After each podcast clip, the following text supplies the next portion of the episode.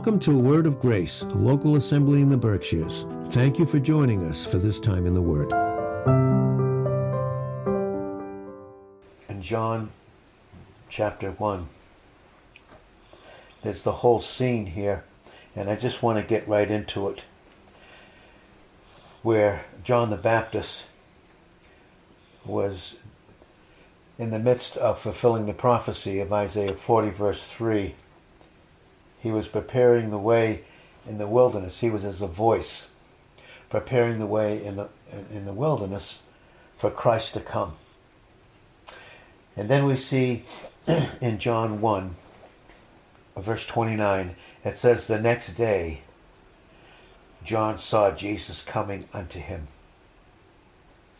and said, Behold the Lamb of God, which takes away the sin of the world. And really, it says, the Lamb of God, which bears away, he bears it on him and away, the sin of the world.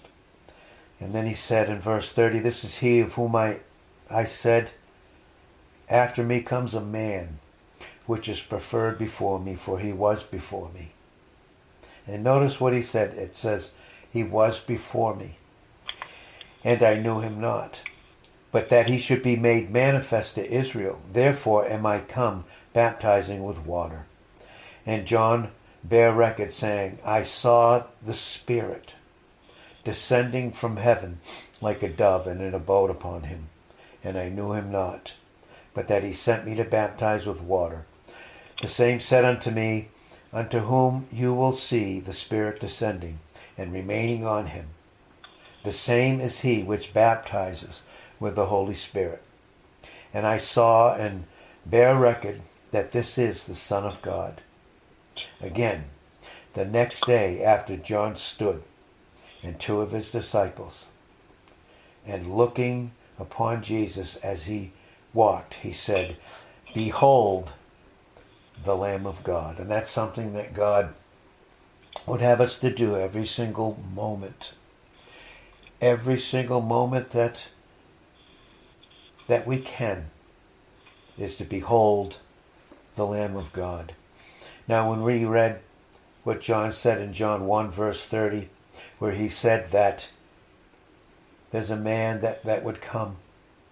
He's preferred before me, he said, for he was before me.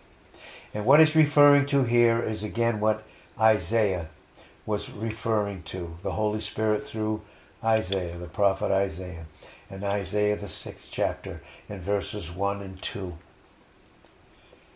He, he said, I beheld, and he that sat upon the throne. And that picture of that he was looking at, and that God, God gave him in a vision, as he turned back, he pulled back the curtain of time so that he could peer into eternity. And then he would say. Again, in Isaiah, the sixth chapter, and verse 1, it says, In the year that King Uzziah died, I saw also the Lord sitting upon a throne, high and lifted up, and his train filled the temple. That is a picture of Jesus Christ in his pre-incarnate state. He is saying, This is the one that was preferred before me. He takes preference before me because he was before me. He was before me. And Isaiah saw him, and he was sitting high and lifted up upon a throne. That's the voice of God, right in the garden, right in the midst of the failure of Adam and Eve. In Genesis 3, verse 8, it said they heard the voice of God walking in the garden. That one, again, was Jesus Christ in his pre incarnate state. And then we see in John 1, verse 1 In the beginning was the Word, the Word was with God, and the Word was God. And then in verse 14 it says, And the Word, the very Son of God, was made flesh. And this is quite something to understand too when we have what God has for us. He is the Word. In other words, he's the only begotten Son in virtue of his deity. And then when it says he was made flesh, he is the first begotten. He's the only begotten Son in virtue of his deity. But he's the first begotten in virtue of his humanity. He's the head of a race, a whole people, a whole group of people that would be in him a brand new creation. And out of that new creation would come a brand new creature in 2 Corinthians 5, verse 17. But when he said, and what he said here in, in 129 of John, when he saw Jesus coming unto him, all he could do was cry out. And the original brings it out. He cried it out in a very loud voice. Behold, the Lamb of God, which takes away the sin of the world. And what he was saying is this, and what was revealed to him as Jesus was coming toward him, was that here is the object of all prophetic testimony and the fulfillment of all the types of the law. Here's the one that is that will deal with the sin problem. Here's the one that will deal with the sins of the individual, as is brought out in Leviticus 16, verses 5 through 22, where it talks about the two goats and what it means. Again, he was crying out, here he is, in Hebrews 9, 26 to 28, the one who would deal with the sin problem and all the sins. And he would propitiate the Father the sin problem as a whole. In terms of the glory of God, he would deal with it.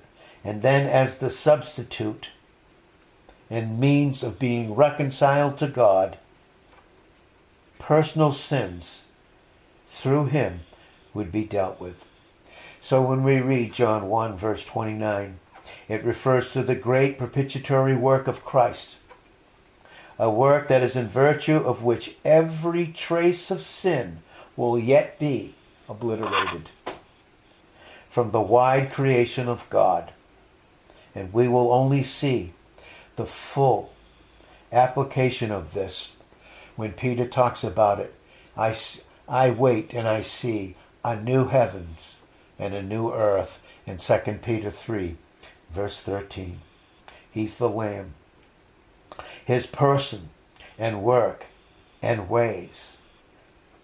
Everything about him, his going above, his giving and sending the Holy Spirit to be with and in those that were his forever.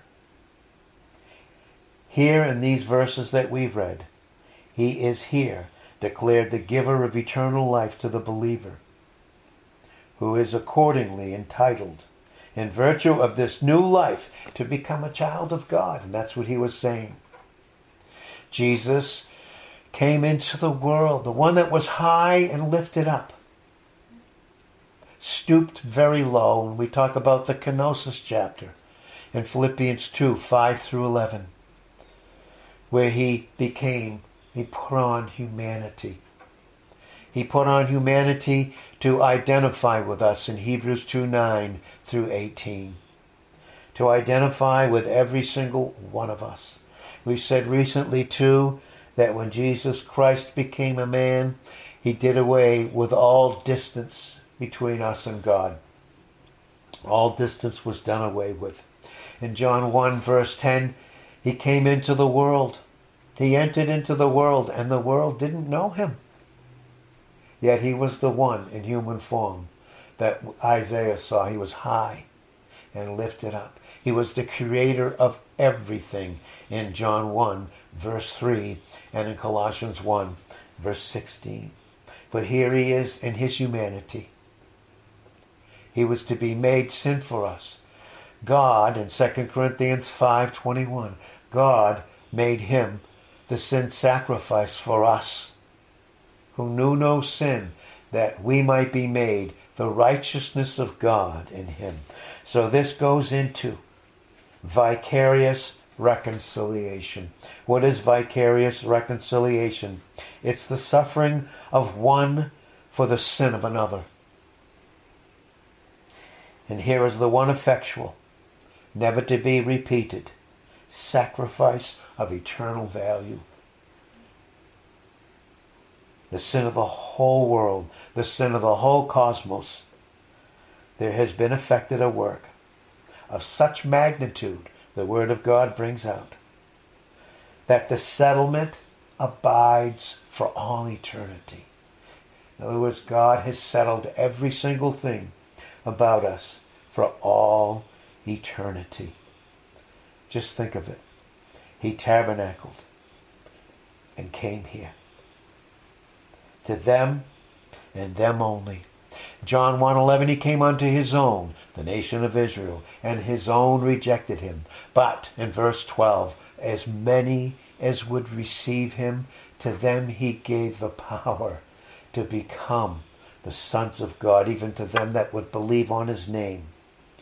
He came and gave them power. Who? Us. Every single one that would receive him. To them and them only. He gave them exousian, the Greek says. The authority. He gave us authority. But it includes power. A power that is dunamis. It's dynamic. It's dynamite. He gave us the power, the right, the privilege to become the sons of God. And what a beautiful thing this is. The one who was walking in the garden in his pre-incarnate state to meet Adam and Eve in the midst of their failure. He'll take an innocent victim. Blood is shed. Their fig leaves, which spoke of their work and their striving and their performance, are taken away and they are covered with the skins of the animal. And this would be a picture. Christ was teaching them in his pre incarnate state that 4,000 years into the future, I'm going to put on humanity. And I will be the, the seed of the woman in Genesis 3.15 that will crush the head of the serpent. Yes, he'll bruise my humanity in physical death, but in death I will gain the victory. The victory for every single one that I would give the power to become the sons of God. And so he's the Lamb we said too again recently, he did not come to be a lamb slain. He came as a lamb already slain in the eternal mind of God.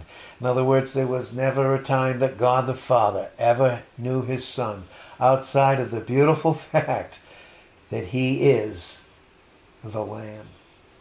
And that Lamb would one day deal with it all, would come and put on humanity. Can you imagine, can I imagine God becoming a man? And when he became a man, he became a man forever, one that would identify with us. And then we go all the way to the fifth chapter, where we are transported into heaven. We're back in heaven now. In chapter 5 of Revelations. And it says, And I saw in, in the right hand of him that sat on the throne a book written within and on the backside, sealed with seven seals. And I saw a strong angel proclaiming with a loud voice, Who is worthy to open the book and to loose the seals thereof? And no man in heaven, nor in the earth, ne- neither under the earth was able to open the book, neither to even look at it, to look thereon. And, and John, the beloved apostle, says, And I wept much, because no man was found worthy to open and to read the book, neither to look thereon. And one of the elders said unto me, Weep not. Behold, the lion of the tribe of Judah. Yes, he's the all prevailing lion. He's the lion that prevails. And the lion that prevails is for us the lamb that was slain. He's the root of David. And he's the one that prevailed to open the book and to loose the seals thereof. And I beheld, and lo, in the midst of the throne, and of the four creatures, and in the midst of the elders, stood a lamb as it had been slain. The original says it's as he's just been freshly slain. And for all eternity, when we see him and when we're with him in heaven, he will always appear as a lamb that was just freshly slain. And he had seven horns, the fullness of power, seven eyes, the fullness of beautiful illumination and wisdom, which are the seven spirits of God sent forth into all the earth. And he came and took the book out of the right hand of him that sat upon the throne. And when he had taken the book, the four creatures and, and 24 elders fell down before the Lamb. Fell down before the Lamb, having every one of them harps and golden vials of odors or incense, which are the prayers of the saints. And they sang a new song, saying, You are worthy. That's the song, the eternal song of the Lamb. He's worthy. He's a lamb. He was a lamb in terms of his innocence. He is a lamb, and he is a lamb in terms of his meekness. He's a lamb to us in terms, in terms of his gentleness and in terms of his sacrifice. And then we see in 5 6 of Revelations that his marks are the signature of the end forever of our failures. That, that's what that those marks are. And we will see them still. We will see him. And we will see him. And the Lamb is in the midst of the throne. He's co-equal with the Lord God Almighty as the object of worship. The place of glory that that Lamb is in is as complete as it possibly could be. It is the place of perfect light. That's the Lamb. The believer can go right up to the throne of God. We see that in Hebrews 4:15 and 16. We see it in Jeremiah 17 verse 12. Right up to that throne. They can go right up there. Right up there. Why? Because the Lamb of God is in it. He prevailed. And in him we all prevail because of him. And so John sees Jesus with the wound marks in his hands and in his feet. And he's the only man in all of, it, of that eternal glory who will bear any trace of the sorrows of time. None of us will have a mark on us. He'll wipe away every tear in Revelation 7, 17 and 21 verse 4. There'll be not a trace of the suffering of time on us because we will see the Lamb with his marks, where all of our sorrows were dealt with. And there'll be beautiful marks. They're the marks that marked us out as his. And of course, then, we can see that their song is their testimony. Just think of how many we know that are there and they're singing the song, the eternal song. It's their testimony that causes them to cry out, to sing out. It's their witness. Their testimony is their song. It's their song. It's their testimony. And their testimony is the Lamb. And He is their all. He's their all. He's the new song is the song of the Lamb.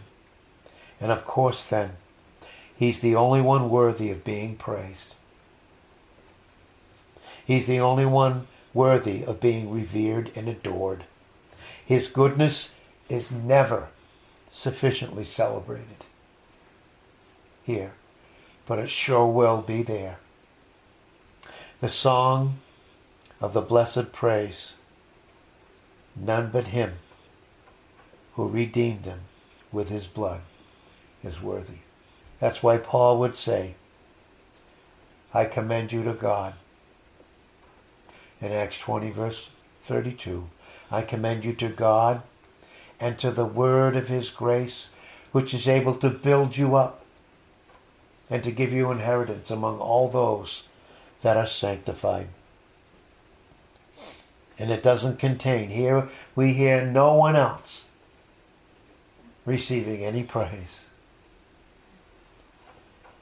It doesn't contain one single word of praise for any of their own number. Think of it.